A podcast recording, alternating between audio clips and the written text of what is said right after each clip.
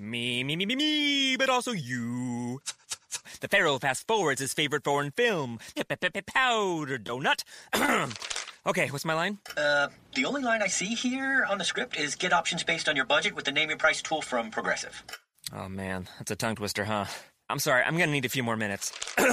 bulbous Walrus, the Bulbous Walrus. The name your price tool. Only from Progressive. The owl ran afoul of the comatose coxswain. Progressive Casualty Insurance Company and affiliates. Price and coverage match limited by state law.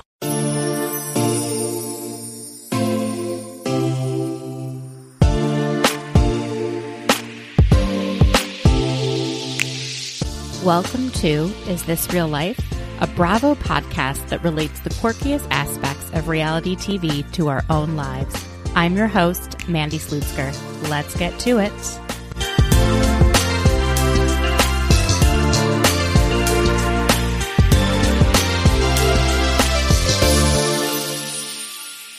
Hi, real lifers. Welcome to episode 121. And I want to wish a happy Hanukkah to all of my Jewish listeners. Hanukkah started this week, and I feel like we got the most perfect gift, which is to have the Real Housewives of Atlanta on at the same time as the Real Housewives of Potomac, Salt Lake City, and OC. It's so rare to have four franchises on at once. This is the best gift I could ever ask for.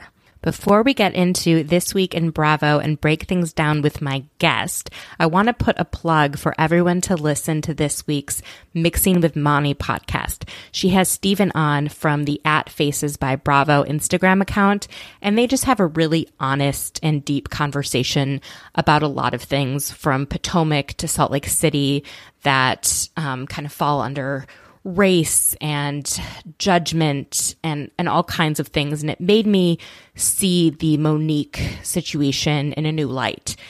I've always said from the beginning that I'm extremely anti-violence. I feel that way consistently.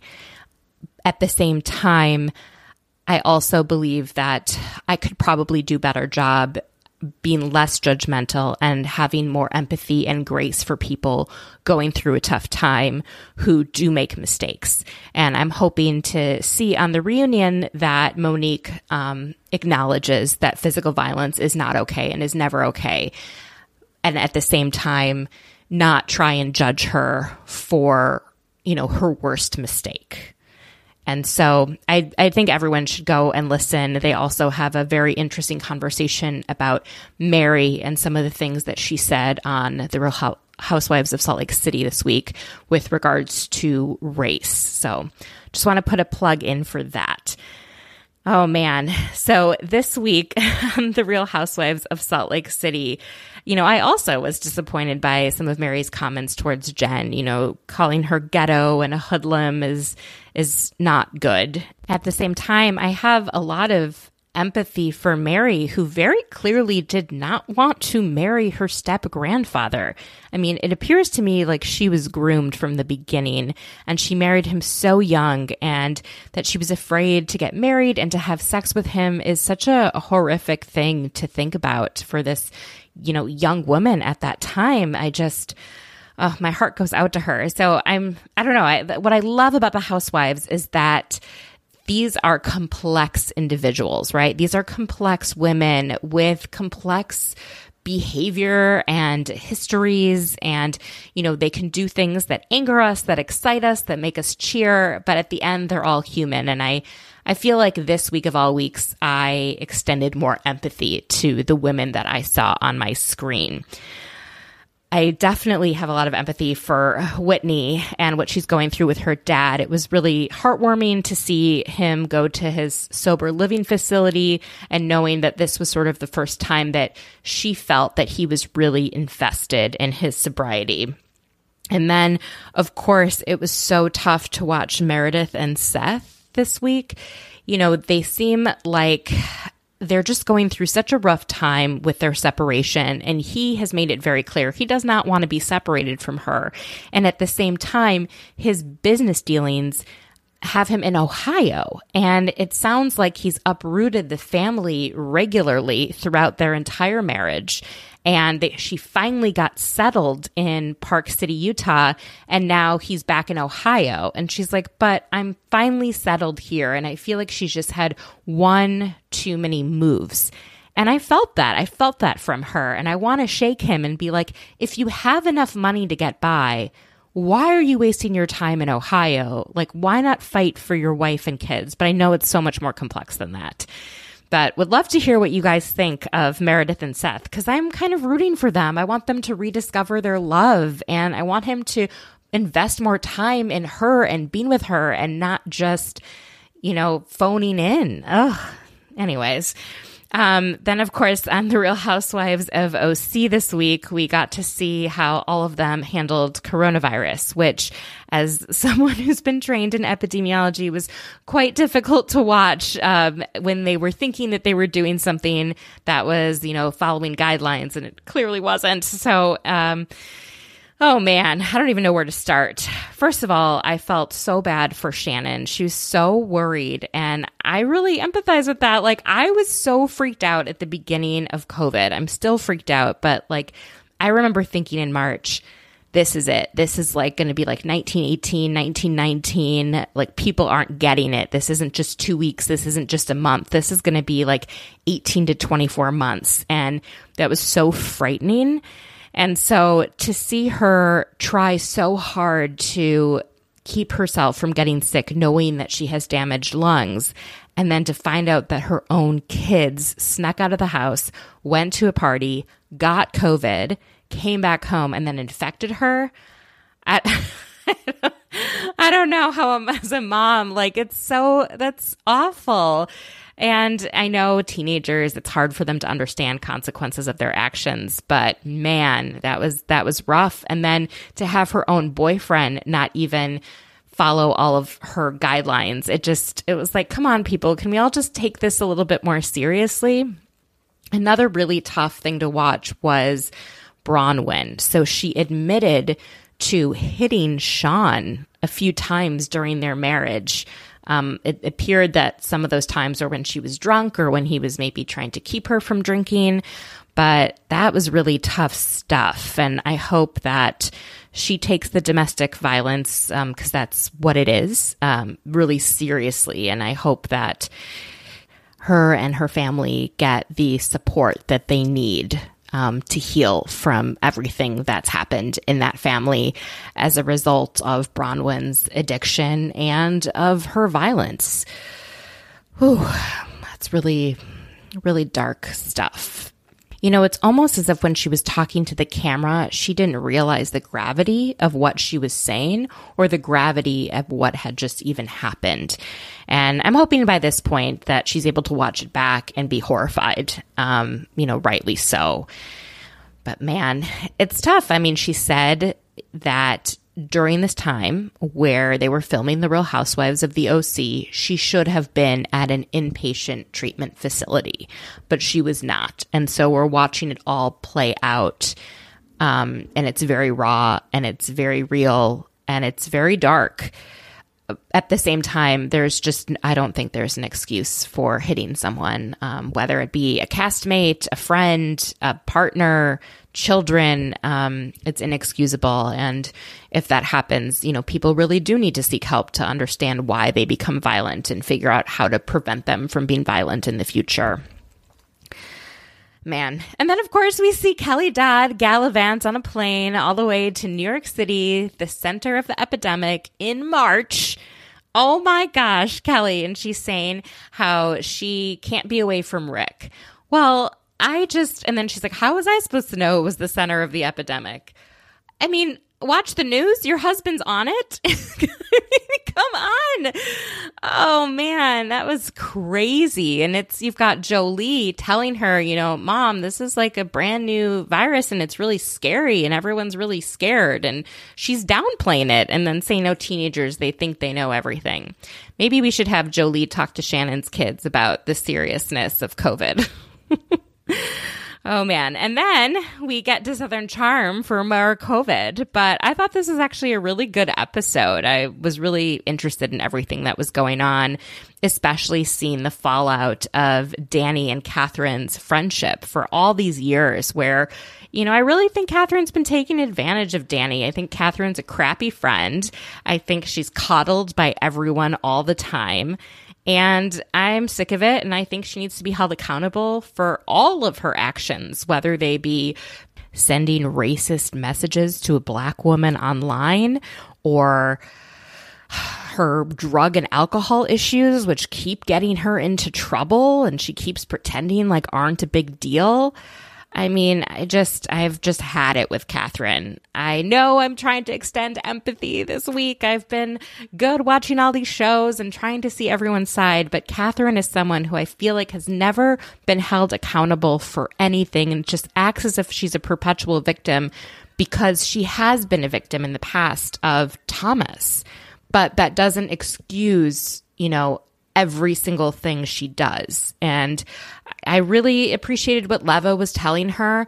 Um, you know, I know it must be very frustrating for Leva and other women of color to have to kind of handhold people, white people, through their own race issues.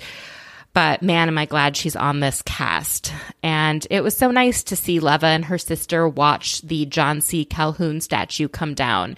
I wish that the rest of the cast was there. I mean, it would have been nice to see and hear what they had to say. Maybe I don't want to hear what they have to say, but I don't know. You've got John Pringle and his dad bod with his two kids, and that's cute and all, but why not take them to see the statue and be like, hey, this statue existed of this man who used to be in our government who believed in slavery. And this line where the statue is, black people weren't even supposed to cross in the city of Charleston. And we're trying to constantly improve our city and our country. And that includes acknowledging bad things that happened in the past. And our family was part of that you know, he's in his interview being like, oh, my family's been in Charleston for, you know, eight generations and I don't know if they own slaves. Like, come on, you know? and then you've got this COVID outbreak. Maybe uh, the cast didn't show up to the statue coming down because they all got sick with COVID. You've got Austin has COVID, Craig has COVID, Craig's new girlfriend has COVID, and Taylor, Shep's girlfriend, has COVID, but somehow Shep has tested negative four times.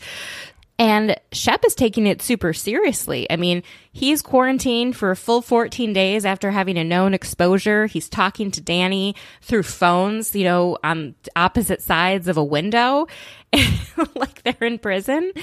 And Taylor, his girlfriend, wants Shep to get COVID, and it's an experience they can have together. And I don't know if she realizes it, but like Shep must be what, 15 years older than her? Like he's 40. Maybe he won't do as well as she does with COVID. I mean, my God, who wants their significant other to get sick just because you got sick? I felt like that showed a little bit of um, immaturity and ignorance for how serious this illness can be. Um, of course, we see Madison also frustrated with Austin for just not taking things seriously, and she breaks up with him. And I really hope this lasts. You know, I I'm tired of seeing them run around. They're so toxic. I really like Madison.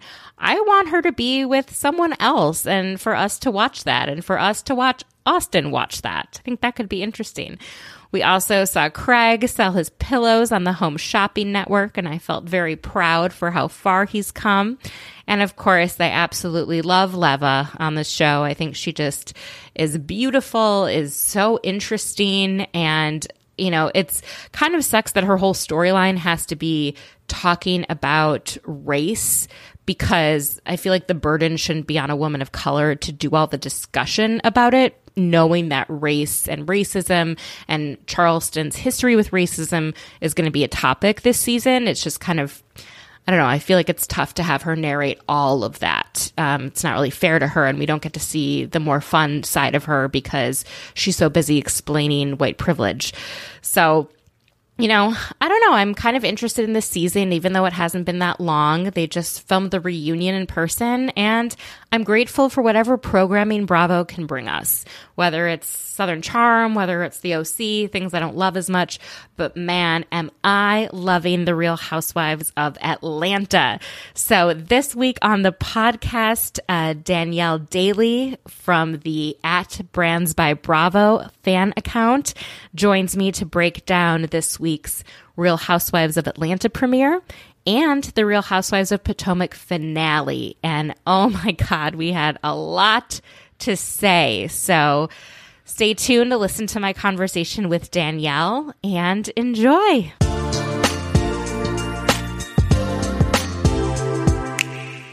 Hi, everyone. I'm here with Danielle Daly, who is the person behind the at Brands by Bravo Instagram account. How are you doing, Danielle? I'm good. How are you? I'm good. I'm so excited to connect with another Jew who loves yes. Bravo the week of Hanukkah. I know. I am very, very excited. I would say a phrase in Hebrew, but I'm not that Jewish enough to know one to say.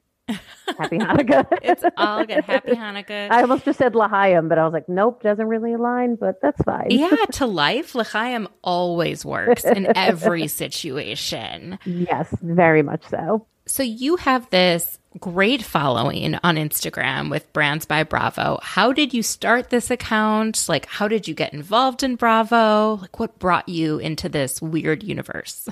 So I have been a reality TV junkie since I probably like started picking my own programming on TV. Like Survivor, when I was, I remember like fourth grade, I went to sleepaway camp, and my mom would write me every week and tell me like who got eliminated and kept me like up to date. And then from there, it was like the VH1 shows of like Rock of Love, Flavor of Love, Tool Academy. Like I watched all of that, Simple Life, and it just kind of flowed right into the Housewives.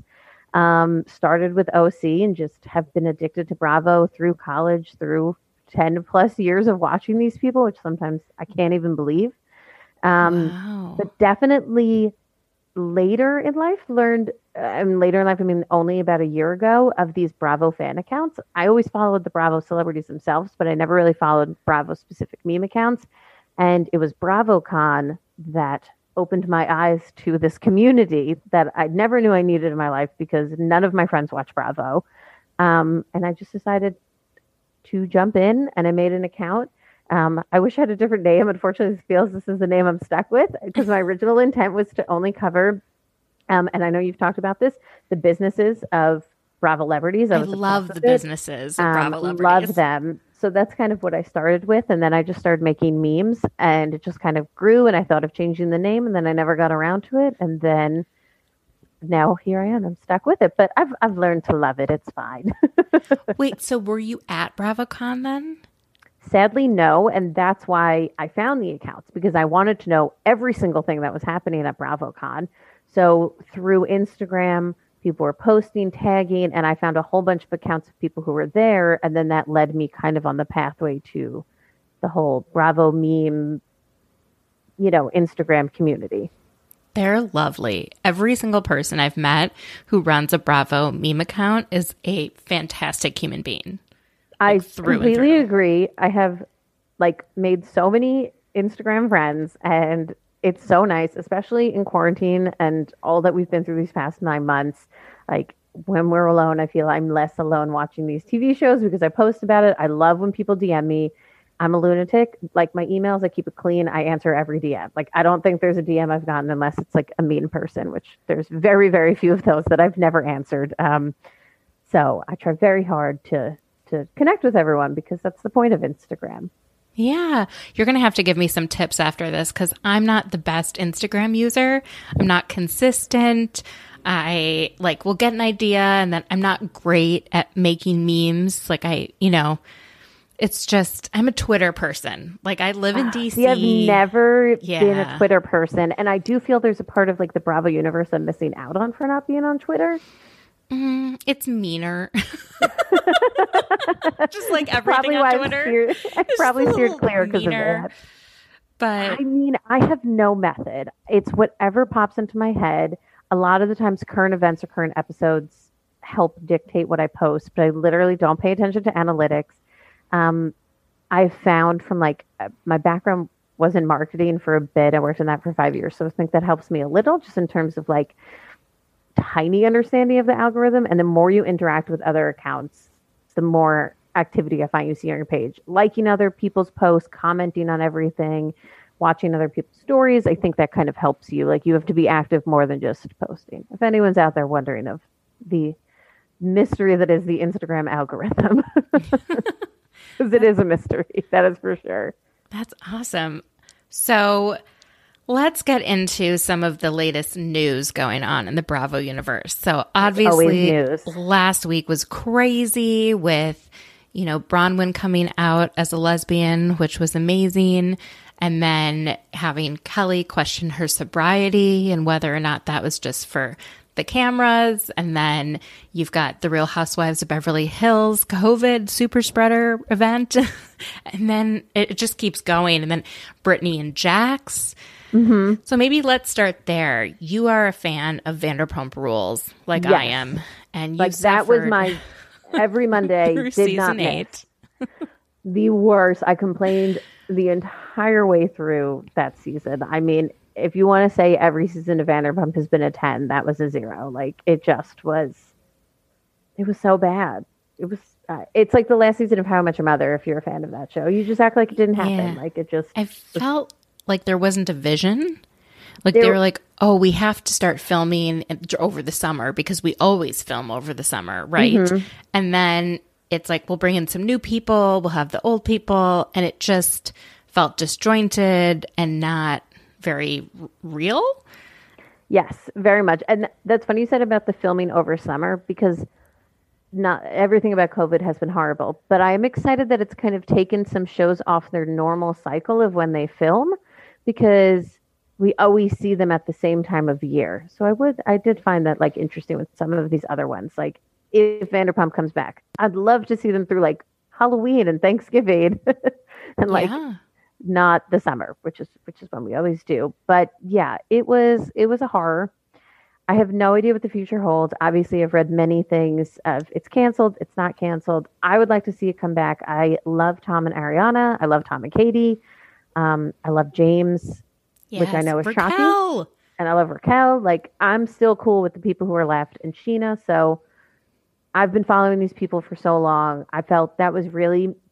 I watched that show from episode one. I'm 31, so when it premiered, I was like 23, and it just was like I was around the same age as them, and I feel I've like grown with them. Like I got engaged around the same time as Katie, Katie and Tom. Like the show has grown with me, so I'm very attached to it. So I'm not attached to Jackson and Brittany though, so I'm cool if they're gone. Like that's fine with me. Yeah, it's interesting to see. It sounds like some of the other cast only found out via Instagram. It's probably really uncomfortable for Tom Schwartz and Katie Maloney, probably more than mm-hmm. anyone, because they Definitely. are so tied to the members that are no longer on the show. But mm-hmm. yet their financial future sort of depends on the show continuing. So, Yeah, I found it interesting. They all just happened to buy their houses after years and years, and then their show was ending. I know. It's so sad. It's so sad. Like, I, as a homeowner, I'm just like, what is that mortgage like, and how are they paying for it? That's that's all I I want to know.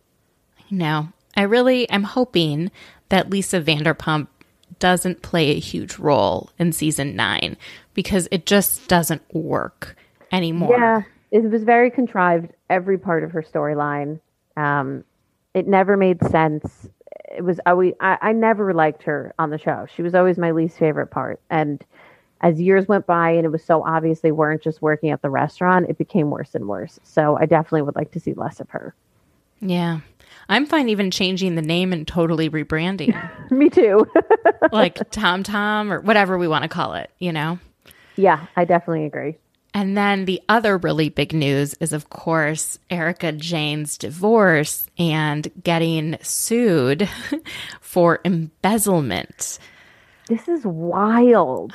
No. It's wild. Um, just like when the law and housewives come together is crazy. Even today, a law firm DM'd me and asked me to repost a video um, because they did like a breakdown of all the things happening with Erika Jayne, which I thought was like amazing. That like these two things combined, and uh, uh, it, uh, yeah, it just feels you never know what people's real money is and what's going on. That's even if they're on a reality show, you still definitely she guarded th- them and their lifestyle very well these past few years.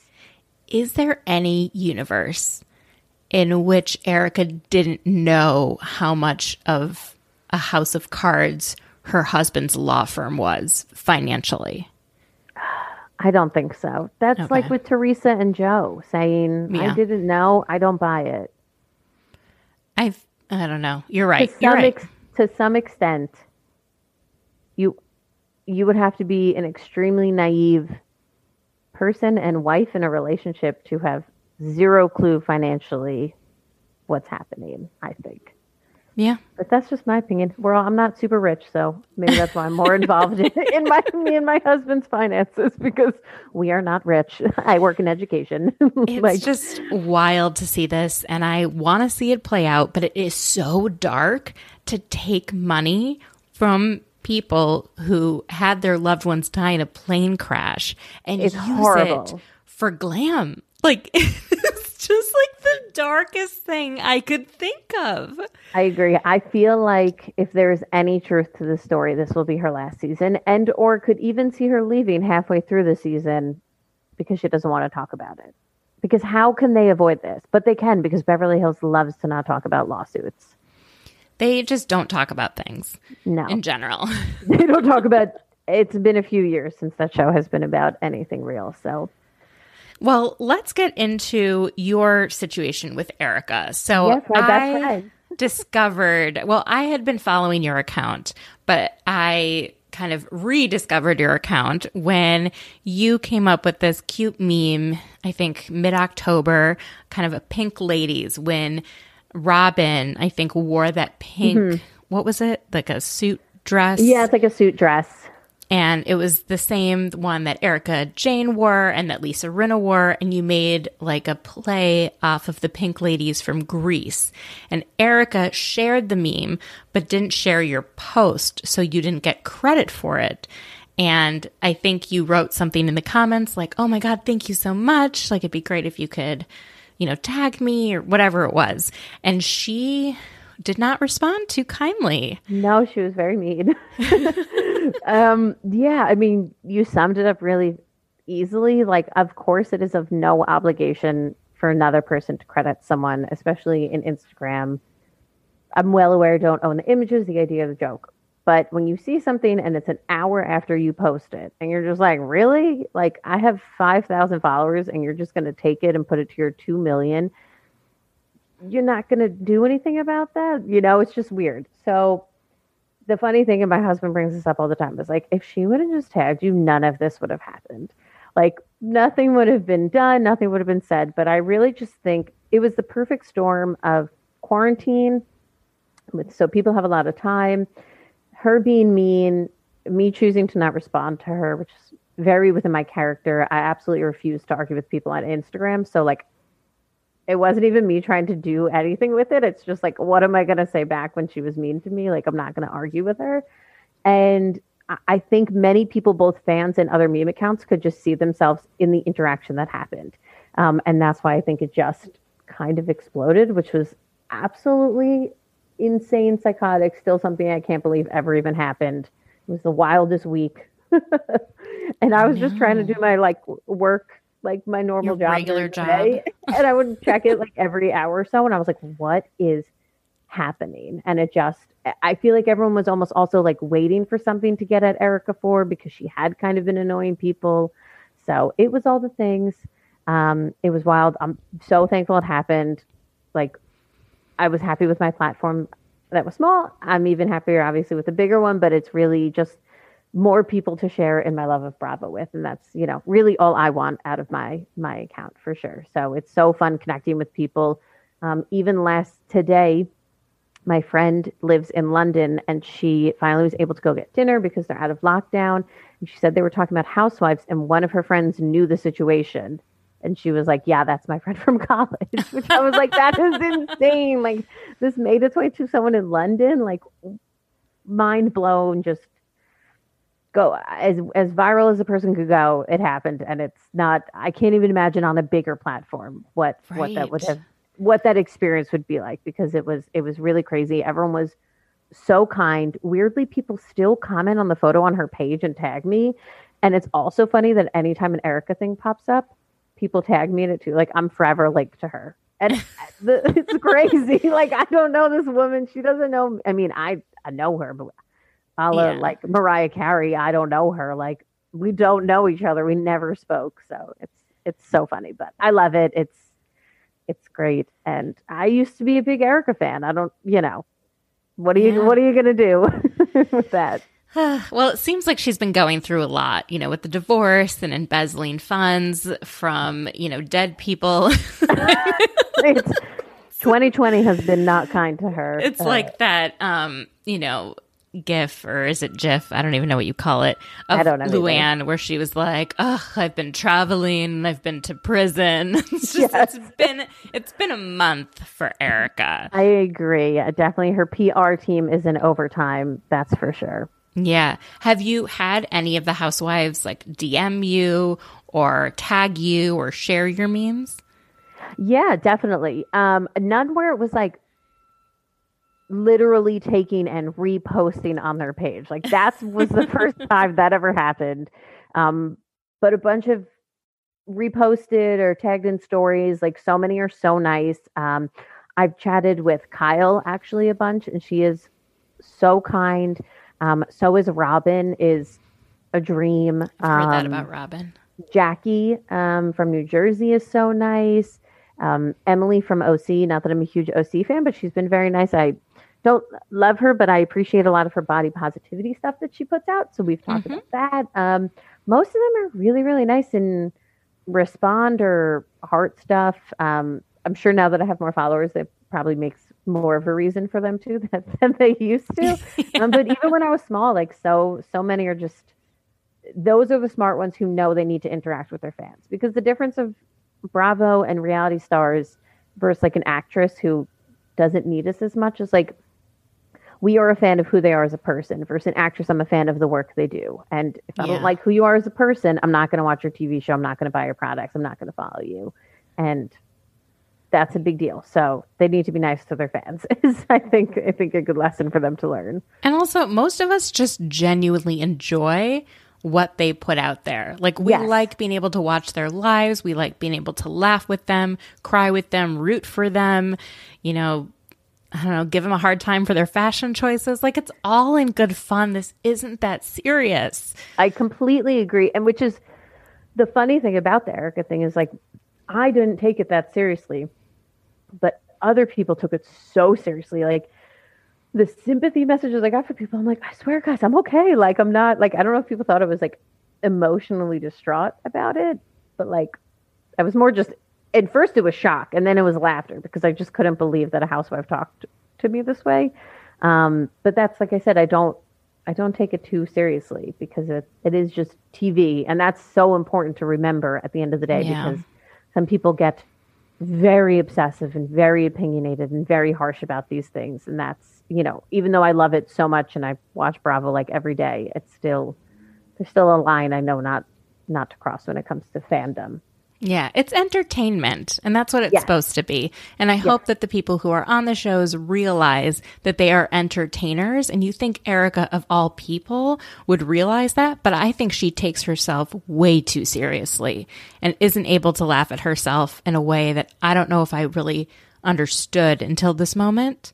Uh, yeah, I agree. Many of them can laugh at themselves for sure. Like, yeah, mo- I would say a large majority. If you tag them in something funny, like they'll comment on it and and they'll get the joke. Um, others, though, definitely live in a bit of delusion land. Totally. Well, let's get into this week's uh, premiere of The Real Housewives of Atlanta and then into the finale of The Real Housewives of Potomac. I mean, what a Hanukkah miracle. What a Hanukkah gift to give us these two wonderful episodes. I mean, fantastic episodes. I was at the edge of my seat. Phenomenal Sunday night, super sized, two hours and fifteen minutes of so many levels of emotions. I felt hysterically crying during Portia's Black Lives Matter, then laughing at Cynthia's titty falling out, then then into Potomac crying during um, Juan and Robyn's therapy session, and then chaotic fighting and then crying again from the proposal. It was it was a roller coaster of a I night. was That's- cheering like Wendy when Yes, you proposed. I was like, woo, woo, woo. My husband came in the room right as that was happening, and he was about to stand in front of the TV. I was like, "Get the hell out of the way!" Like we've been waiting five seasons for this. So yes, it was crazy. If we want to start with Atlanta, Yes. it was night and day. If you want to talk about a show that had to film during COVID and how it was handled compared to like Southern Charm, I don't know if you've been watching that. Oh, I have, unfortunately. Yeah. So, like last week, Southern Charm was like horrible to watch. Just so not enjoyable. Made me so angry at the casualty and naivety and ignorance and blatant disregard for everything COVID that was happening in the episode. Compared to Atlanta, where you have Marlo with the temperature check, her six feet apart, not a scene in a restaurant, not a group scene. It just felt better and more comfortable to watch is the word i don't know I mean, they all truly had spent three or four months in their homes, Mm-hmm. right? And they emerged heavier, like most of us have. yes i love that they discussed that and i Yes. even was like if anyone talks about their weight i'm unfollowing you like do not talk about women's weight and especially when they're being so candid and open and talking about it in a time as traumatic as those first three or four months of this for sure Totally. I mean, there's so many reasons for weight gain during this time. I mean, people's uh, schedules are different. They're not able to work out the same. Food is different, but also having that amount of cortisol, like the stress hormone that releases, just being in this moment, in this year, it impacts your entire body. And Yeah. so, I mean, I like that they were sort of joking about it with Cynthia. Kenya seems to be a bit more distraught about her weight gain, but I feel like, I don't know, I related to how they went through COVID and how much they were hunkering down, and then how everything changed with George Floyd and how. You know, that was a catalyzing moment for many of them saying, okay, I haven't left my house, but I will le- leave my house for this. Yes, totally. Um, the Portia, I don't know if any one character in Bravo has had the character development that she has had and the growth that she has had in such a positive way. Um, Andy on Watch What Happens Live said it's the most proud he's ever been of a housewife. So again, I was crying, like pulled it together, Robyn dancing, and then crying again watching Watch What Happens Live. Um, and she just she blew me away with the way she spoke about it with all of her actions. I remember following it and seeing everything she was doing and just so commendable. Yeah, and Andy called Portia Portia Luther King, but then I realized um, he was commenting about what Marlo had said about Portia. Yes. Um, I like, I Portia accidentally Luther King. wrote um, on my Instagram stories, um, Portia, like, I wrote, I spelled it wrong and it was just a, a ridiculous thing that I couldn't believe I did. Like, I wrote, like, Lutheran, like the religion. Oh. Luther. I didn't realize that it auto corrected to that. And like four people were like, What did you, what is this? And I was like, Oh my God, I know how to spell this. Um, yeah, it was just, it was such a good episode. The women of Atlanta are always so funny. They're so engaging. They're so open. They're so honest. Um, you know, they, they, they are such seasoned pros. They don't hold anything back. And that's just why I love them. Um, Me I think too. the, the only hard part I had watching, and it's just because we know what happened, was Cynthia's obsession with the wedding. Yeah, so I think that's going to be a long like storyline that none of us are going to be into and I feel like it's going to make us not like Cynthia as much as many of us have liked her in the past. Yeah. I mean, this obsession that she has with not just getting married, but the wedding and trying to almost undo or make up for the wedding that she had to Peter and how it didn't go the way she wanted, that this time it has to be perfect. We have the perfect date and you know, she's saying she wants to make better memories for this wedding. And I feel the way Mike does. Like, am I not enough for you just to get married and we can do a reception another time or we can, I don't know, figure it out when it's safer, when there's not these restrictions? Because as much as they acted like they understood COVID, when she was reading and hearing about the governor's restrictions and how many people could gather, she's like, only 50? And I'm thinking, mm-hmm. girl, do you know how many people have died? Yeah, yeah. And I mean, for me, is like when I found out about her wedding and I was really, really not happy with it. All I could think of, we were supposed to go to six weddings in 2020. And I've had friends had to reschedule. I just got a new date today, a fourth time my friends had to reschedule their wedding. And it just felt so like, what makes her so above all these other people to do this? And I don't know. I'm I'm trying not to judge like based on age and second marriage and all of that, but I totally was on Mike's side. Like get married, do the party later. It's your second wedding. You're a certain age. Like I don't know. I I was just so confused by like the wedding excitement as someone who's been married. Plenty of wedding was I hated it. so I would never want to do it again. Um, but I do understand when you get super wrapped up in it. But I also got married at like 28, not 50 and a second time. But not I I'm trying not to be judgmental because it's her life and she can be excited about her second wedding. But I think that's going to be a hard storyline to watch because we know she ended up having it. And even Gizelle said on Bravo chat room Oh yeah. that she left early because everyone Mm-hmm. took the masks off. So uh, we know there's no chance that it was a safe event and I just can't an unnecessary event to have. being like if I was a nurse, right? And I'm watching Bravo on my like time off and you're thinking of what it's like in the hospital and how horrible it's been and then you see someone behave this way, it's just like a disregard for the people who are sacrificing everything. Yeah, that's how I feel about anyone who is continually posting about doing things they shouldn't. People are going to do what they want to do, but why do you have to post it? Like Melissa Gorga, do I need to see you on vacation right now? No, please don't post it. You know how many healthcare workers probably follow you? We just, I don't want to see it. Or the Kardashians, like all this, just like please It's tough. stop posting. and it's tough because this is going on a long time and no one can be perfect and shaming is not a very effective public health strategy I know. um, as someone you know i work in public health but yeah the wedding of all the things just seemed like the one thing that you really could control you really could delay it and Yeah. um, you know but then let's get into so Kenya meets with her lawyer. And this was a fascinating scene. I really it was. Wow. So she walks around egg on eggshells around Marc and they they troll her, those producers, when when she said she's a great communicator. Kenya. Oh my God. And it turns out, which I guess shouldn't be shocking, but Marc Daly um, does not see Brooklyn overnight. I know. Also, um, to clarify, no relation between No relation, yes. Just, just if we were concerned. Um, yeah. Not only that, in my head, I'm thinking, your wife and baby flew to New York during a pandemic, and they stayed at a hotel and not at your home. What is is wrong that? with him? What is that? Why can't she stay with you with the baby? That was so weird to me, and that scene broke my heart.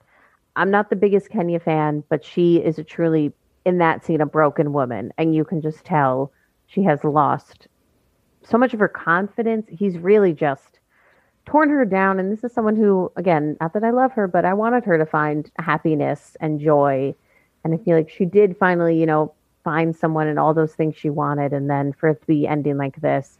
Um, I did love the scene where you thought it was like ending, and then the lawyer kept talking to her. Yes. So that was good. Well, the other interesting part was when they showed, even in the beginning of this episode, the confessionals, like what it was like to tape the confessionals. Mm-hmm. You know, so you see them showing up and there's fewer people there and everyone's masked and all of that. And then they ask her, you know, does Marc have a relationship with his other children?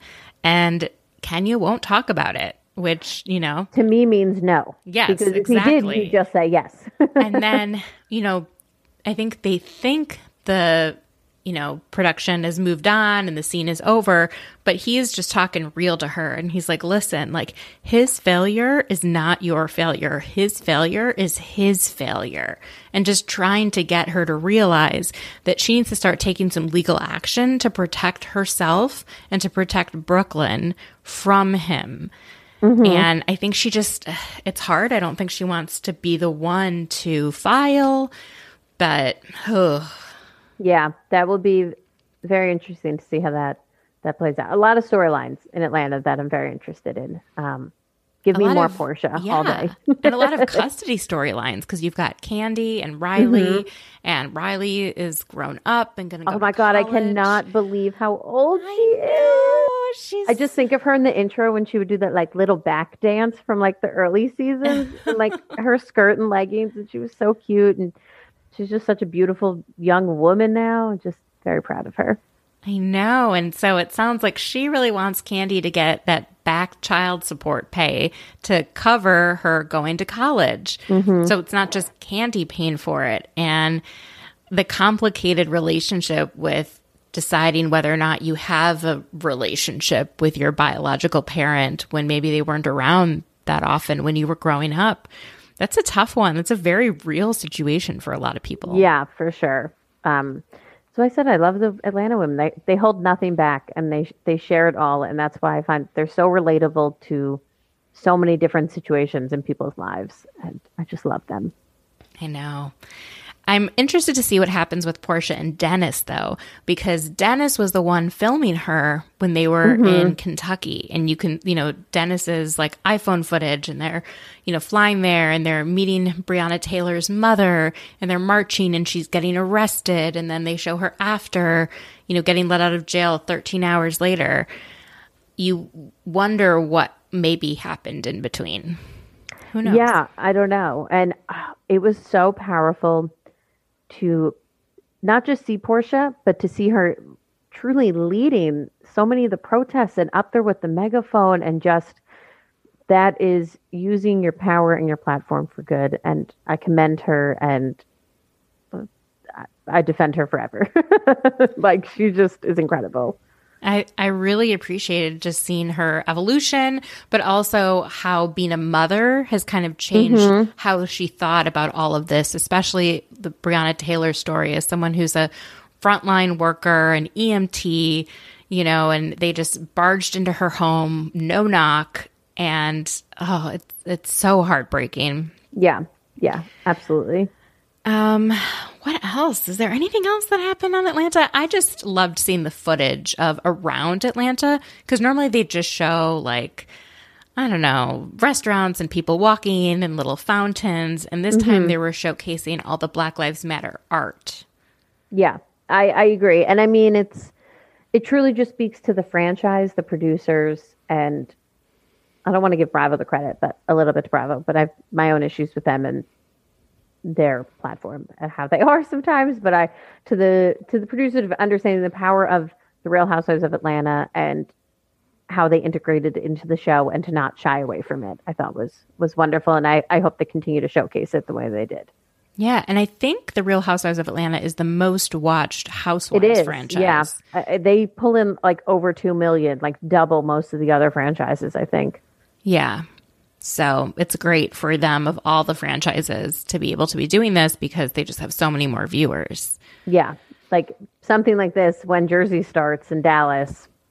I just don't think they're going to even touch on these things. Probably, Yeah, we we shall see. we will see. oh, so then let's go over to my neck of the woods, the Real Yes. Housewives of Potomac. I just I love how this finale episode like coincided with Christmas because mm-hmm. it's December now, and so this is taking place exactly a year ago. Which was so weird because as I sat there watching him decorate the tree, I'm like, a whole year has gone by. What has happened? Like, where has the year gone? What have I done? Nothing. Sat on the couch and watched Bravo and exactly. done your part. That is that is very true. But yeah, that was it's it's strange and it's I mean, there's many reasons I'm sad Potomac is ending, but it felt like a show free of COVID, which was very nice because I know there's not going to really be any more after that. I think Salt Lake wrapped before Salt COVID. Lake, yes, they're the last ones. Yeah, yeah. So no, um, Potomac finale was probably one of the best finales Ever. ever. Oh my god, it was so dramatic. It had, it had everything. I feel like it like Stefon on, on SNL. It had everything. It was It really, it really did though. Um, I don't. Yeah, I don't even know where to start. I guess okay. Let's go scene by scene. So Yeah. One of the first big scenes is Monique with her therapist, um, which I appreciated it. It appeared that she'd seen this therapist before. So it wasn't just like one of those therapists that they got just for the show. So a few um, weeks ago, I had on a marriage and family therapist who um, used to share an office space with Jax's therapist. And she was just called The up by production. Mhm. Not the Reiki, the actual. okay. Like licensed therapist. Gotcha. So it- this seems like this therapist was recommended to her by Ashley and she'd gone multiple times. So I appreciated at least to, to set the scene. That was what I appreciated. I think I'm going to say something controversial about Monique, and Go that. I have not missed her in the episodes. When you just said her name, I forgot that scene happened.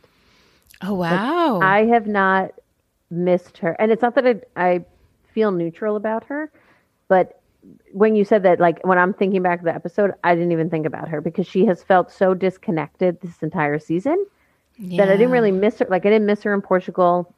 I didn't miss. I I just kind of forgot about her, but it was a nice scene. I'm glad she saw or has hopefully seen a real therapist.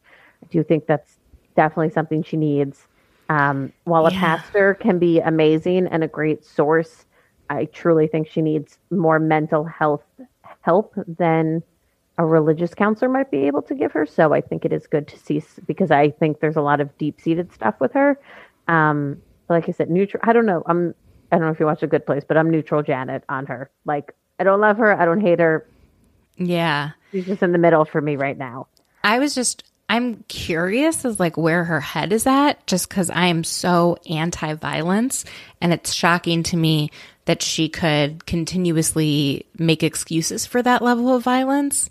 It's just that's The thing about that fight that gets me, not that we need to go deep into the fight because I'm sure it's, you have talked about it weekly, but the one thing that I don't know if people haven't talked about it enough or that I thought of the most is not the back and forth initial. It was how long she held onto her hair. And Yes. that was the thing that stuck with me the most and that I never kind of got over with it yeah. um, in the physical aspect of the fight. Um, that's the part that I'm like, there's no way. I just don't think her her mind was there. Like I do believe she blacked out because no sane person does that.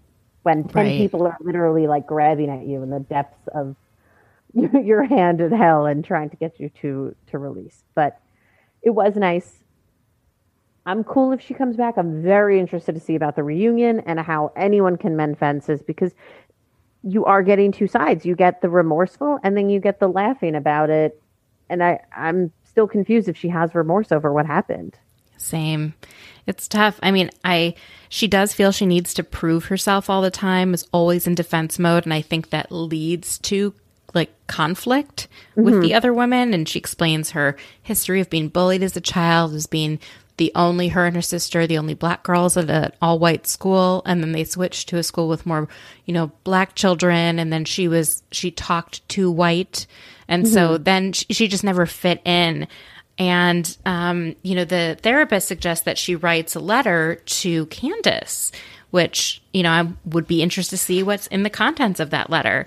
But then when they ask her, you know, are you remorseful? She says she's remorseful for her actions, but not sorry for defending herself when she felt she needed to. And I'm hoping she was talking about the lawsuit because she, of course, had to defend herself in a lawsuit. But Yes. I don't think she needed to defend her family's name by using violence Yes, against I Candiace's agree. words. Yeah, but fully, hundred percent agree with that. Yeah, it's just there's so many people that are willing to make excuses for that violence. And I like Monique. I'm interested in her. I like I don't like when the cast decides to ice out someone, you know, like what they mm-hmm. did with Denise, even though I thought Denise was wrong too.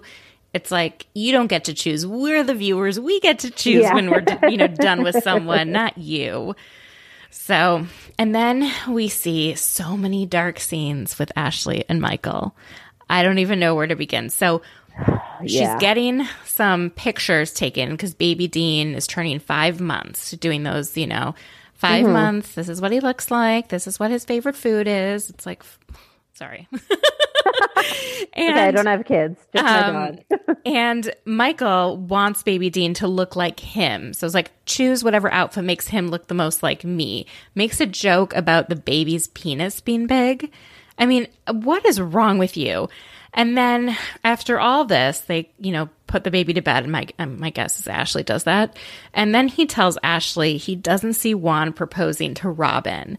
And he's so weird. It's like he won't say exactly what it is. And I don't know. Very, very odd. There is anyone who is the most aware of the cameras I find on that show. It is always Michael Darby. There have been numerous scenes when he's said, "Okay, we're done filming.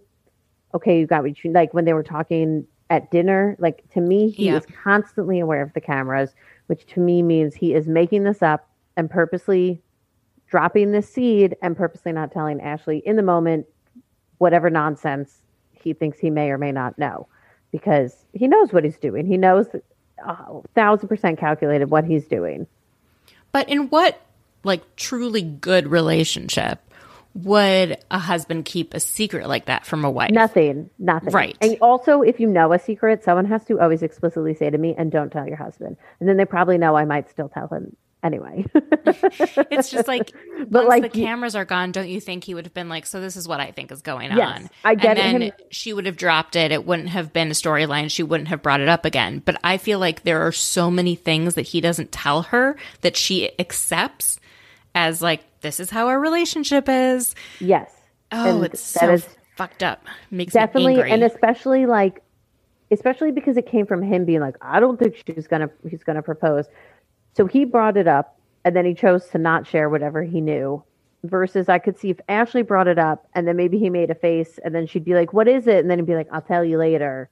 yeah. But that wasn't the conversation. So it was just every scene he's in is gross. And And then we get Karen going on HSN selling La'Dame. Go, Karen.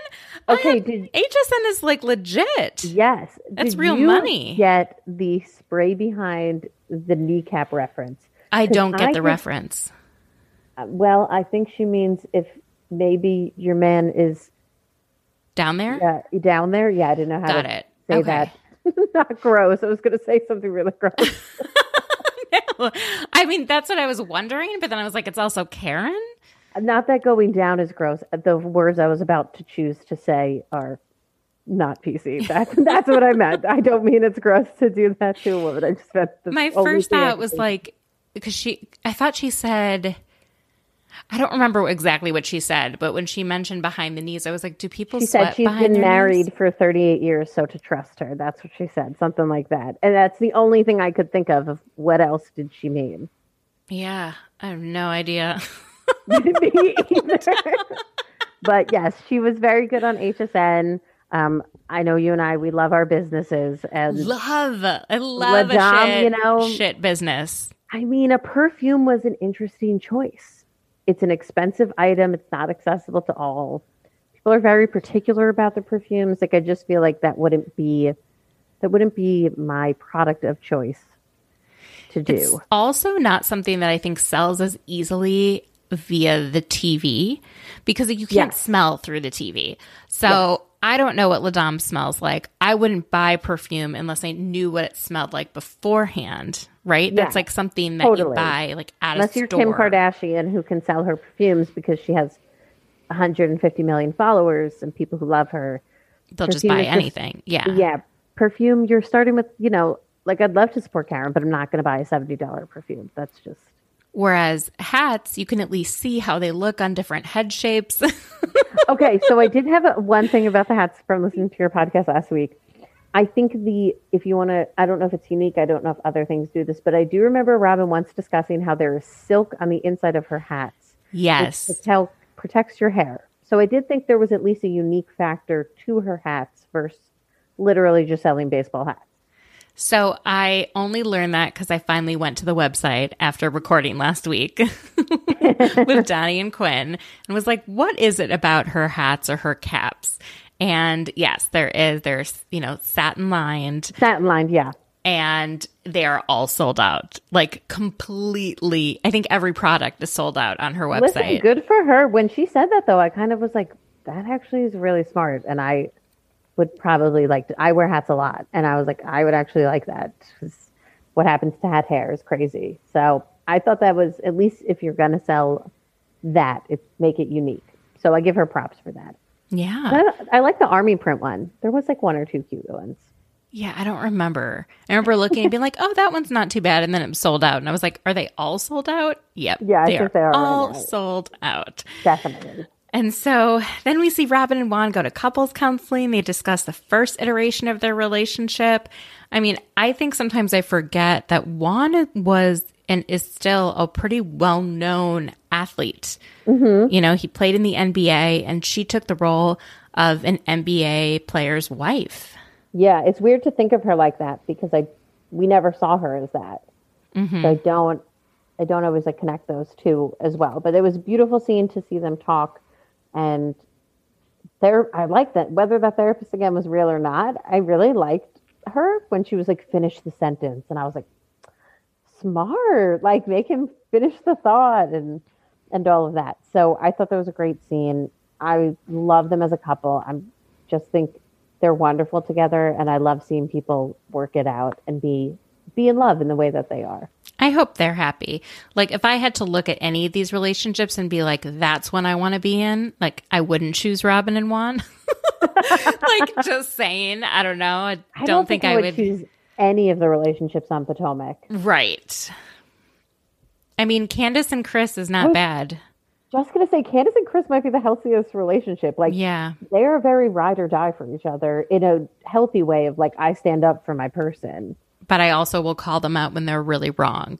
Yeah. Mm-hmm. Oh my god, are they the healthiest relationship? Probably. Oh, that's crazy. I never thought of that. You know, or actually Wendy and her husband. Okay, yes. By Wendy and her far, husband. yes. I love Eddie. He is so adorable. I really liked Wendy and I'd like to see her come back. I know Me some people weren't that into her, but I thought she brought really interesting storyline. She was so open the entire time with everything, her family. So I was a fan of her. I related to her more than the other women. You know, just you know, being the, the daughter of an of immigrants. I mean, she came when she was very young, but you know, having the pressure and kind of different cultural practices and the family dynamics between her family and her husband's family. Like, what family doesn't have shit go down? You know, Yeah. so yeah.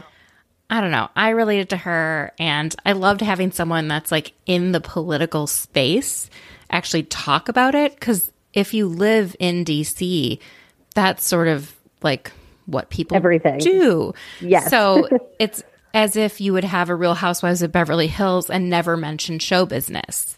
Yep. Yeah, I, I thought she was great. I really hope they bring her back. Um, she got right in the thick of things. Um, you know, she also was a new mom, so it'd be interesting to see her another season where her kid is a little bit older. I feel that probably was definitely like messing with her, her brain a little bit. I imagine Yeah. trying to do this and balance all of that. So I would definitely like to see her back and more Eddie for sure. Well, her and Eddie were by far the best dressed. Oh my God, they looked They incredible. looked great. I loved it. I At was Christmas uh, party, oh, I just miss dressing up and going out and getting drinks and hugging friends so much. Like it made me so sad watching that. They were at a place called the Abigail, which is actually across from a building I used to work in. And when I tell you I had no idea there was a club in that building, I let me let me tell you about this part of the this neighborhood in Washington D.C. This is a neighborhood where people primarily work, not where mm-hmm. people go out as much. But there is like a very small string of bars in DuPont Circle where there are like clubs and stuff, and I guess people go out there on the weekend. yeah, it's like Wall Street in Manhattan is the same. Yeah, it's not like that much, but that specific like street, there's nothing there. It's next to a place where you get like waxing done and across from like a bunch of nonprofits. Interested. Well, I'm sure. Who knows when they're booking venues? I'm always so curious about the bill. Like Robyn's like, it's our party, open bar, but I'm like, Bravo's not paying for this. That ah, That's interesting. They tend to, I think, find these restaurants and locations that are in downtown DC because if they hold it on a weeknight, no one else is there. Everyone's gone home from work. No oh, one's in that Oh, neighborhood. I mean, yeah. from so when I in my previous life before working in education, I worked in marketing and I worked for a TV channel and it was National Geographic channel, but it wasn't as cool as it sounds. But I did. We did have one reality show, and I literally saw like the play by play of how it's filmed. So it's not that these things are scripted, but it's Wait, which out. show? Um, Is it Life Below Zero? Because that's my dad's favorite show. no, Oh. no, no, it wasn't that. It was he like loves gyp- it. It was about gypsies. It only lasted Oh. one season. I forget what it was called, but that was like a true reality show filmed like Housewives, and they would be like brunch next day at this location. Like those things, production has to do it because they have to get the rights to film in these places, Mhm. and they would say like make sure they discuss what happened the night before. So that's always the part when people are like, "Oh my god, it was so scripted. I saw them walk in five times," and I'm like, "Of course, it's a TV show. They have to have things filmed properly." But I don't believe at any point anyone tells these housewives what to say. Their relationships are real. Production isn't in on texting conversations and no. and all of that. So yeah, I'm sure production had to find some place. And at Christmas time, it's probably super hard to get a venue. And that's probably how they landed on this very random place on like probably a Tuesday night. And the place obviously didn't have the best sound because when Candiace starts singing her bop and the background music like was so quiet, it was so I like that song. though. awkward. It's great. It's been it is stuck in my great head. song. I think it's really good. Um, and props to her because she carried it as well as she could a cappella, you know? And then it, you know, the beat came back. Yeah. Ashley was I think Ashley had a bad take on go-go music when she was like everything sounds good with a go-go beat. I think most things sound better with a go-go beat, but you cannot yodel to go-go music. I'm I'm sorry, gonna- Ashley. Admit some naivety. I, what is a go go beat? So go-go that is. music is just unique to DC, to like the Okay. DC Maryland area. And I don't know what distinctly makes it go-go, but it's similar to funk. Okay. Okay. And- said that, and then I saw it like pop up a bunch, and I was like, I don't know what this is. Yeah, it's a very it. DC thing. Like go-go music is native to DC. All right, good to know. And but that that beat that it has with I don't know how to like describe it, but that's like a classic go-go beat.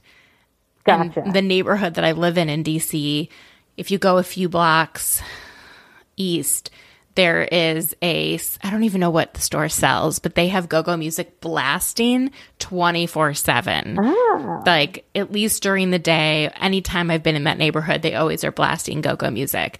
And there is a huge fight because it's near a high-rise condo building and some of the newer gentrifiers that moved in didn't like this music being on all the time and they filed a lawsuit and then DC residents complained because they're like this is our thing. So the hashtag that they created was don't mute DC and there are pop-up go-go concerts throughout DC. Oh my God, this as a goes so deep. protest. Yeah, it's a whole I did thing. not know. Wow, that's crazy. And there was even a pop-up go-go concert around the George Floyd protest that happened in DC. It's just like a hallmark of what the city is. I got you. That's like um now that I'm new to Philly, the word John. I didn't know what that was. Yeah, I don't know what that is.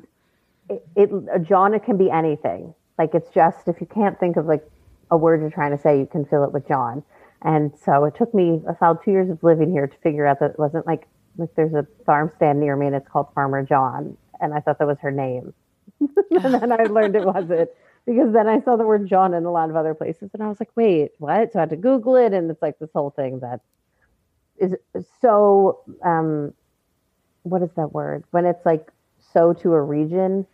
Yeah, it's just so unique to that like Yeah, very small just- region. Yeah, it's very Philly thing that as a transplant, I did not know that term. So if you ever see that, that's that's what it is. I'm still I haven't used it in a sentence yet. I'm too scared. I don't want to use it wrong. Yeah, and and to be clear, like go-go music is part of like Black DC culture, Mm-hmm. and DC has a is was a majority Black city. Even now, I think it's like Yeah. at most 50-50. So it's a huge part of what this city is, and yeah. So encourage everyone to listen to some go-go music, look at some of the history on that, and some of the jazz and go-go places. Um, I will have to give it a shot. But yes, I thought Yeah. Candiace did pretty good in her singing. She so. did great. Um, of course, Ashley is trying to tell Gizelle uh, what Michael told her about the proposal. And Gizelle is like, no way, no way. Are you sure? I'm pretty sure Juan is proposing. And so you see Michael asking Juan, Oh, you know, is anything interesting going to happen tonight? and it's like, why would Juan tell Michael? I know. It reminded me of um was it Kenya who almost ruined Cynthia's proposal? Yes. Yeah, it was the same same sort of thing. Like, what are you doing? Shut up. You know this is happening. Like, why are you baiting this person? Jealousy. Yes, of of what I don't know. I, I, mean, don't I like think to. Kenya was jealous of Cynthia. Kenya definitely was jealous. And yeah, I, th- I think Michael is jealous of Juan being with someone. I know. I know. I don't like to ever speculate anyone and their sexual preferences or anything like that. So I don't know what his deal is with Juan.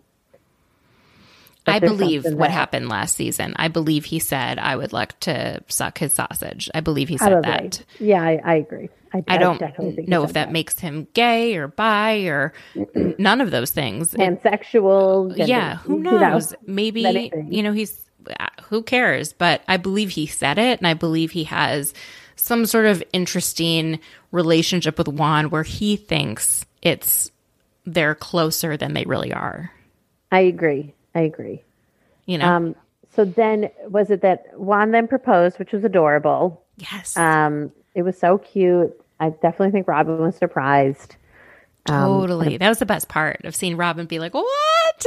yeah, yeah. Um, I just love them, and I just love them. I love. Also, we didn't touch on Robyn's son, who has been a true highlight. I don't remember which son it is, but the one who was like eavesdropping at the conversation in the park with him and Wendy.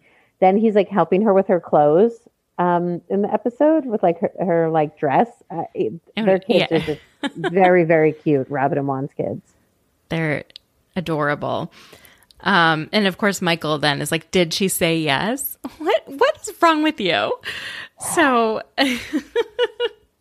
then, um, at this point, is where everything changes. I was saying it's it gets real chaotic. it gets real chaotic that. and this is the defining moment when michael switches to liquor because they had had a distinct conversation michael and ashley about how since michael cheated he does not drink liquor. He sticks to beer. And he mm-hmm. ordered a tequila shot. And Yep. that i was like oh no.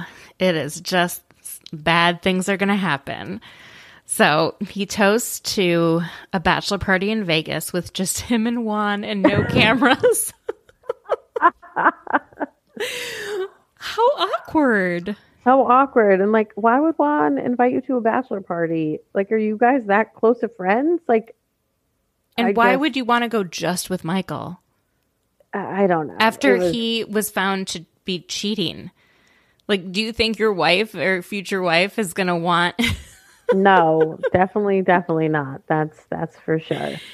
At this point, Karen shows up.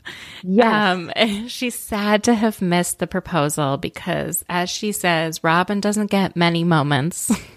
She's always shady to Robyn, and I don't really know why. Like, I don't remember what their beef is. I know Gizelle and Karen, that's their whole relationship, is frenemies. But I never know why Karen's like shady to Robyn. And Robyn is back, but like, I don't understand theirs as much. I hope we can like figure out more about it at the I don't know if it's just because like Robyn and Gizelle are so close. I'm I not don't sure. know. I think I think Robyn thinks Karen is fake. yes, which I do agree sometimes. Yeah. But she's also amazing. Yeah, I love her, but I love her. It's almost Karen to me is somewhat Sonja esque in just like Yes. delusion land, and that's why I love her. Not for like her realness. Like I would much prefer Robyn's realness over. Although Karen did a great job this season of showing much more. Yes. Like prior to this, it was very much not not as real. I feel like. Question though, do you think cuz I feel like Sonja's delusion is truly delusion and yeah, she plays into it, but she can't be anyone else. Like she Yes. is herself. Do you think Karen sometimes pretends to be this persona and plays into it a little bit? A hundred percent. Yes. Um, y- you know, like her party with Ray early on in the season, uh, the entrance and the outfit, and it was literally just like a Karen party. Um, yeah, she writes a bit of her own storyline, I feel. Like, okay, great, Ray and I are good now. Wrapped it up. Season's done. Like that's, you know, a little bit of the vibe that I got. Yeah. so, um, the ladies give Karen a hard time about her event that she had where she left early to go to dinner. And the, the, the KFC talking about eating the chicken. I just, I was so confused by her story of it. it. It didn't add up. I do believe that she intended for Monique and Candiace to meet, and then I think she changed her mind. Oh, really? I really do. It's way too sketch. Why would you tell her to come early and then change the time? The fact that those two missed each other by seven minutes is way too close to be a coincidence. That's and then saying that she said she wasn't going to invite her in Portugal, but then doesn't remember saying that. I, I think she at first thought it was a good idea. Like, let me mend this, and I'll be the fixer because I've stayed neutral the whole time. And then I think she chickened out. I mean, that's very plausible. Very plausible. Um, it's just wild to see her talk about how she had always planned to leave her own event for dinner reservations. so weird. Who does that? Like, you should be the first there and then the last to leave at your own event. Also, was uh, there no food at her event that she so had to go eat dinner? It I don't remember. It appeared that there was no food, right? Because like looking back, I felt like they were all like, "Why are we at this, you know, Doctor Hair, Doctor Wig, Wig Doctor in the back of a strip mall. like, what the hell is going on? I We're crammed know. in. Is this like it almost felt like it was like a studio apartment? You know, like it just was bizarre. Yeah, it was. The whole thing was bizarre. Um, but she definitely made an entrance when she came in to the party. And, and the yeah. Robin's party, not her. Yeah. Her last week. Um, I mean, I I didn't believe that she had issues getting there. I didn't think she was trying to to avoid it. No. I mean, have you like ever they were all like, "Oh my DCA? god, yeah, like well, I have, yeah." And like not Easy. I don't know why I don't know why they like were such in disbelief of like plane problems. Like that's such an easy thing also to just like Google. Like you literally could find out if she was lying or not. Yeah. Just look up her flight. Like Also, isn't HSN though in Philadelphia? Oh, did she? I forget. One's in Tampa and one is in oh, Philly. Tampa would have made more sense because she said she flew back through Charlotte, which okay. wouldn't have made sense to go from Philadelphia to Charlotte yeah, one, and then back up to DC. Whatever Rinna sells on is in Philly, and then there is one in Tampa. Okay, so Tampa, Tampa sells perfume. Philadelphia sells dusters. Potentially. Definitely I know Rinna comes to Philly. I don't know. Someone is probably screaming at this podcast saying, why don't you know? But I don't. I just know that there's a location in Tampa, and I don't know which network well, it is. Speaking of screaming, very shortly thereafter, Candiace is screaming at Karen, saying, "You saw a bitch get mad and attack me because she has no self control." And it's, I don't know. I just think Candiace, after this many months of Karen not like taking your side, like can't you just chill out a little bit? I don't know. I agree. But yeah. I also think that Robyn and Gizelle and Wendy like amp her up and tell mm-hmm. her that she's right. And, you know, she probably is right to some extent. And then she feels so righteous in her anger that she's like screaming at Karen, and it's just not the place. But, you know, they could have settled it on their own. But instead, Michael goes up to Chris, her husband, and says, You need to control your wife. She's out of control. Bad move. The audacity for him to say that was so misogynistic, was so wrong. It made me, everything from there on out made me blind with anger that Michael did. Um, because I think Chris, I could be wrong, but did Chris just turn around and at first say like, "What did you just say to me?" And then he repeated it, yes. and then that's when he pushed him away from him, and he got so close to him. I am hundred percent on Chris's side. I don't care anything about him and Candiace in the past and anything they've said in that exact moment of watching that. Michael was wrong. Chris was right. He didn't punch him. He just pushed him. He pushed him back. He said, "Get out back. of my And face. it wasn't even a shove. It was like leading him back, leading uh, him get away from me. Yes, and I posted about this, and most people in my DMs were like, I agree with you. A few were like, but I hate Candiace so much. And I was like, that has nothing to do in this moment. And then a few people were like, oh my God, I can't believe the people who are on Michael Darby's side. So you said you go on Twitter. Did you see the opposite on Twitter? Because I don't go there. But No, I I feel like think that would be the place that I people would think take everyone. Can unify around hating Michael Darby. They Okay, could be. Team Monique, they could be Team Candiace, but at the end of the day, Mi- Michael Darby is the true villain. And that situation too of those two in that interaction had nothing to do and no similarities to me to Monique and Candiace. No, no, no, no. It wasn't very violent. It, you know, could Chris have held it together a little bit more? Sure. But I think he had had it with Michael. I think he had he hates Michael Darby. He mm-hmm. knows the whole history. He knows Michael Darby has grabbed, you know, cameramen's butts and and just been so awful. And Yep. so then Michael, of course, is like, he hit me, which is he did not hit oh him. and him yelling, I'm going to call the police. Like, if there was ever a textbook example of white, man privilege, Yeah. it was in that moment that that is where his brain went It was because I just couldn't, I couldn't believe it that he was, what he was screaming and yelling. Like, he hit you. I'm like, we all just witnessed it. He did not hit you at all. And you got up in his face. So you provoked it. Like, that's true provoking. And I feel like, you know, like, I'm not a lawyer by any means, but I imagine if someone watched the tape, they would be like, wait, what are you pressing charges on? Like, and of course Michael also had the audacity to call Chris the guy with the unsuccessful restaurant business because he also called him the bald man with the unsuccessful business. so two similarities. which funny enough uh, I believe Chris's restaurant is still in business in Alexandria, but Oz, Michael's restaurant, has closed. So there you you go. eat your kangaroo, Michael. Sorry about that. And Ashley, of course, takes her husband's side, but she's also been drinking liquor and she normally sticks to her coronas. So she's mm-hmm. just three sheets to the wind. It's like, so Monique has no self control. And Michael screaming, I'm calling my lawyer and you're going to jail. Juan even tries to reel in Michael. And then eventually Ashley realizes that Michael has gone too far.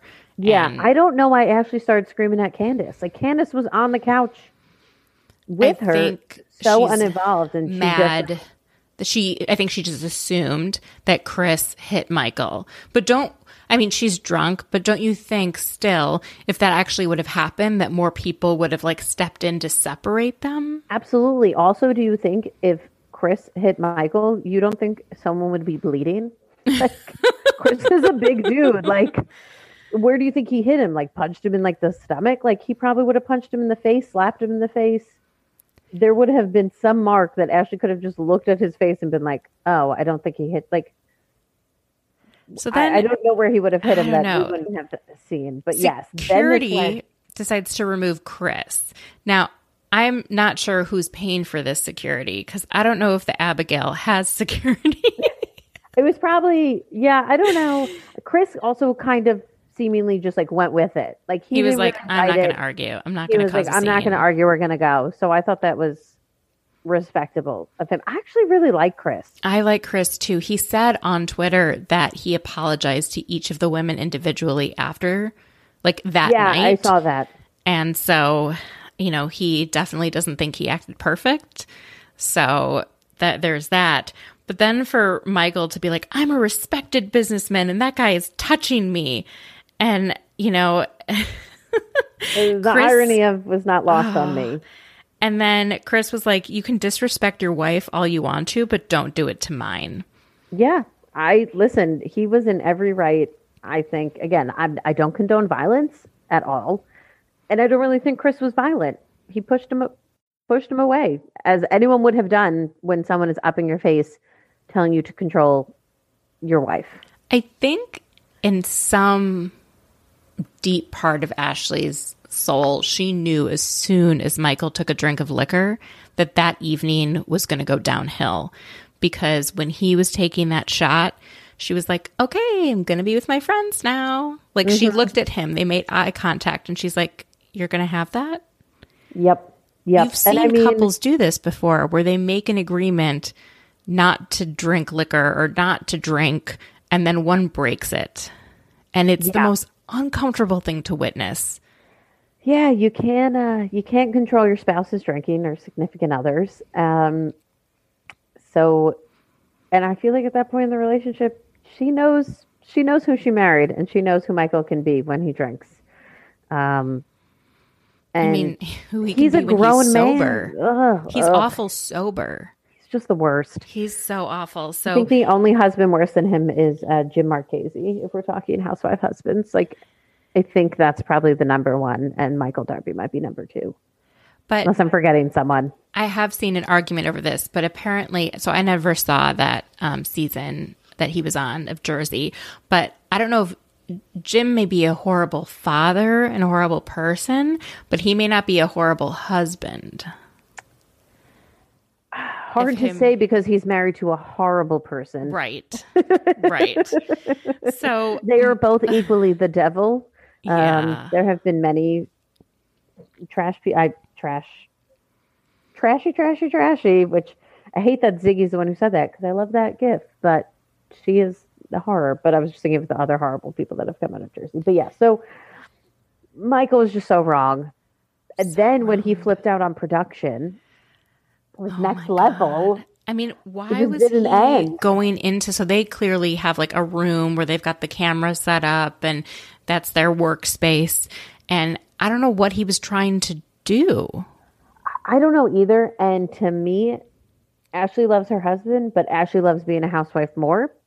And if you are going to mess up her job, that to me feels like a no no for her. When she was like, they're just doing their job, that to me was like, you're now on the side of your job and not your husband. And to He me, just- if he was the reason she ever lost her job as a housewife, she would probably divorce him. Like, Well, at this point, she has to know that he has been done horrible things with the production, right? Uh-huh. So he's been accused of it. She took his side, but she had to know on some level that if he's being accused of the same thing over and over, he's likely doing it. And so then she sees it up front where he's like, they're touching me. And I'm like, what is wrong with you? Get out of their space. And Crazy. they go on to what I believe is either 17th Street or M Street in Northwest DC in the rain, and she is livid with him. And Yep. then the bombshell drops that they go to the Bahamas the next day. They made it sound like she got pregnant in the Bahamas. She didn't because she's pregnant now. And if she got pregnant last December, then she would have had a baby by this fall. yeah. But still, the fact that they just went on this family vacation and all is good, they're better than ever. It's she's choosing to be with him, and I Yeah. believe he Oh, is absolutely. And I emotionally feel- abusive, and Totally. it's tough. to me, like I said, her wanting to be a housewife more than anything stems from the fact that she stays in her marriage because she knows it's a good storyline. And that to me just speaks volumes of of her. I, I love Ashley. I really like her and I would like to see her not in this marriage.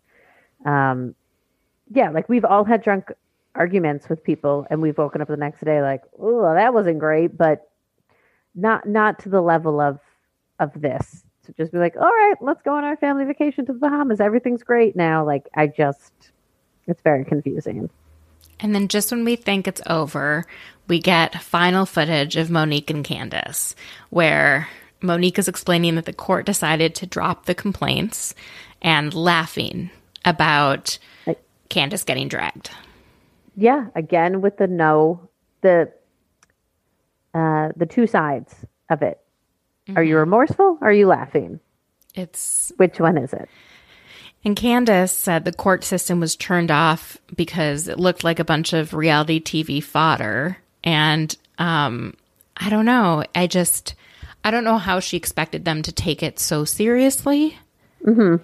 And she's, so this is something that Veronica Leventhal and I were talking about, but as someone, as a, as a woman who speaks out against police brutality and against the incarceration of black people in this country, and then to try and use that same justice system to put a first time offender like behind bars just doesn't add up to me. I get she wants Monique to face consequences when the consequence wasn't Monique losing her job at, Bravo. She ha- wanted it to be something else, but I feel like she took it too far with how much she wanted Monique to have like the worst punishment. Yes, I fully agree. I never really understood the point of pressing charges because once you do that, there's no making up from that, I feel like, you know, or you just made it that much harder to get to a place where you don't have to be friends again, but could even have a conversation. You you remove that because now you involve lawyers. Um, and I know I don't know. It's so hard. I've never been in a physical fight, um, but I imagine if I was on Candiace's side, I'm not. I can't let things fester. So if Monique never reached out, I probably might have I would too. because I I, I like- couldn't. I could have never. If that was a true friend, I would have reached out. I just a text of how did we get here? Because if you, after getting all of whatever anger out those two of them had to each other, if you then still can't have a civil conversation, but all of that went away the second you file a lawsuit. You know. And if you think of all the other physical fights that other housewives have been in, have any of them filed law- lawsuits against each other? Um, not that I can. Like the most recent one was Margaret and Danielle on New Jersey. Yeah. I mean, this seemed to be much more physical even than that. Yeah, I know, agree. so Or what about when Ashley, um, Jacqueline's daughter, pulled Danielle's hair out? I think she tried to maybe press charges on her for that. yeah, I didn't watch. It I can't then. remember. I've watched every Jersey season. I I love Jersey. Um, yeah, I don't. I don't I don't remember. It just felt like I I agreed with Candiace that there should be some sort of like punishment for Monique. I don't know what that is. Like I, that she would eventually get to a place where she was remorseful, but using the judicial system to make that happen, I just felt like was a step too far and went against like what she claims to stand for. Yes, So, I agree. well, I'm really looking forward to the reunion. I'm a little Me bit sad too. it's not four parts, it's only three parts, but I know they will be incredible. Yeah. I do wish sometimes reunions were just longer episodes. Like it can be a little much, three weeks of a reunion. I would rather like two hour and a half episodes, but I'm just glad it's in person. Um, I love the yellow. I thought it looked great on the screen in the preview. I love the themes that they now do for reunions and dresses. I feel like it's really stepped it up. And I can't wait to see what's in Monique's binder. Me too. I actually believe that she's going to explain all of the horrible like rumors that they were spreading about her and her family, which is what actually led her to be so angry. And Yeah, because I'm, don't I'm think the show did a good enough job of really explaining why they even had this physical fight. I don't think she wanted to talk about it at the time. Yeah, But now, but then she went on Instagram Live and started talking about it. So I think then they were like, you guys can't do Instagram Live anymore because she said, I can't go live. So Yeah. they're probably like, save it for the reunion. Whatever you have to say, whatever background you've got, you got to share it at the reunion. Like, don't do it on Instagram. I know it's so. It's I feel Potomac is almost one of the hardest ones to keep up with on outside the show because so much goes on with social media and all of that with them, and Twitter and Instagram and And the I blogs. I was just gonna say that. I was just gonna say the blogs. Why do they call it the blogs? I- Every I- and on know. Real Housewives of Atlanta, they said the blogs too. I'm like, what are the blogs? Like, Like, I literally Tamara think of, like- Tattles, like, those ones. I know is I guess that's the reality but like you know those i don't i don't know why they care what i think happens is they all have google searches like google news searches for their own names to know when they're being discussed and then when they see it it's like these blogs But why do they call it blogs? To me, that's like entertainment news or like oh i guess they all a started as gossip website.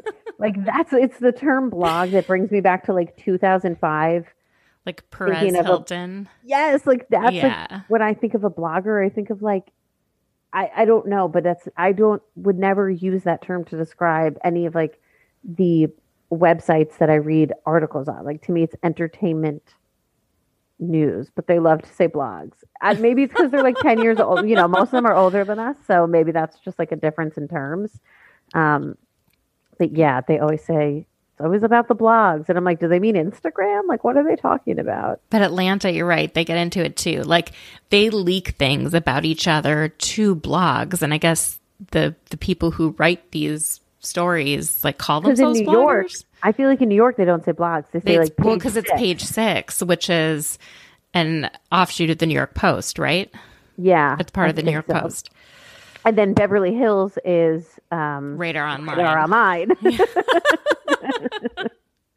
so like each one has their specific things, but I'm sure like what in Atlanta, I'm sure there's Radar Online articles. So I don't know. They always just say blogs, and that that's a term that always cracks me up a lot. Oh my God, so funny.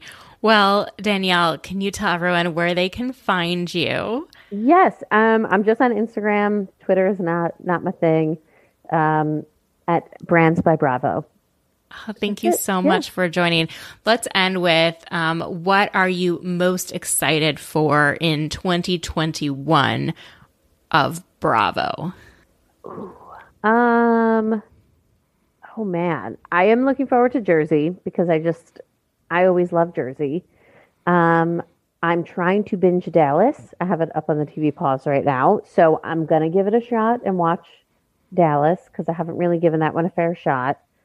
And I'm so interested to see what happens with Vanderpump Rules. Yeah. With Very Jersey, interested. I am most excited that they're not filming during their regular calendar year. Me because there's too. never any leaves on the trees. It is barren. We're looking at like the I 95 corridor in Jersey. Yep, I'm excited for Jer- summer in. Jersey. Summer in Jersey. Um, and also, I mean, it's going to be a long time till we get New York. Um, but I, I'm really excited about the new Housewives cast, um, the new woman cast for New York. Um, and just hopefully more diversity on Bravo and Bravo doing a better job of following through with the things they say they believe in. That's what I can hope for 2021. Totally. And Wow. the firing of Kelly Dodd. I, I, will don't know. celebrate that like the day Joe Biden was elected president. That- Going yeah, out into honking with your, taking your pots and pans uh, to your balcony or outside your door. Yep, yep. That, That's what that I felt like it was like when Jax was fired. Yes, pretty pretty close. And actually, I commented that uh, I think somewhere and on one of the posts about it um, that it was it felt as joyful as that. So let's hope Well- that her reckoning day is coming. I hope. Something, something's coming. She keeps joking about it. So we'll see. Nothing's better than someone who thinks they're invincible being fired. that, that is true. What are you looking forward to? Ooh, I am. Hmm. I'm very much looking forward to the season of Atlanta. Yes. Oh, yes. That obviously is flowing into 2021. Yeah. Um, I am excited to see Jersey, uh, which I'm normally not as big on, but I really like Jackie, and I hear there's a lot of storylines with her. So I'm interested to see that. And I'm curious to see what happens with with Vanderpump Rules. I'm just curious, and I'm also looking forward to the Housewives starting to film as COVID becomes less of a like all encompassing situation. I want things to get better in the world, to get better in this country, and then it won't be so dangerous to film. People won't get sick from it, and it won't just kind of eat up all the storylines. Yes, I agree. I think the worst thing will be if they film things during COVID and then COVID ends and then we have to watch that back. Because it's horrible right now watching it while we're still in it. But especially once we're like hopefully in a place of being much better, I'm not going to want to go back and watch and relive it then. Like it's already terrible now to relive it, but then especially don't want to relive it then. Yeah. Well, we will see. I will take what we can get. I am so looking forward to how quickly they wrapped Atlanta and got it out to us. And I'm hoping they can do quick turnaround productions. Oh, oh my God. And I'm so excited for Salt Lake. I really like yes. Salt Oh Lake God. City. Yes, I agree. Super excited about Salt Lake City and excited to kind of see what happens with this first season. Yes, that I very much agree with. And I also forgot to say that I have an Etsy shop too that's new. Ooh. And um, I have trivia game sheets on there, and I'm constantly updating new ones. I have one for each franchise. They're only three dollars, um, and they're super fun virtual thing to play with your friends who love Bravo, and that's That is a great Hanukkah, Christmas, Kwanzaa gifts. Yes. So, yes, everyone visit Danielle's Etsy shop. And if you go to at Brands by Bravo and you click on her bio, her Etsy shop is in the bio. Yeah, and they're super fun. And if anyone has any suggestions, you can always DM me. I have a crazy list of ideas that pop into my head all the time. New trivia that I want to make. I love that. Well, thank you so much for joining me. Thank and you, we'll Mandy. this to was so great. back. Yes.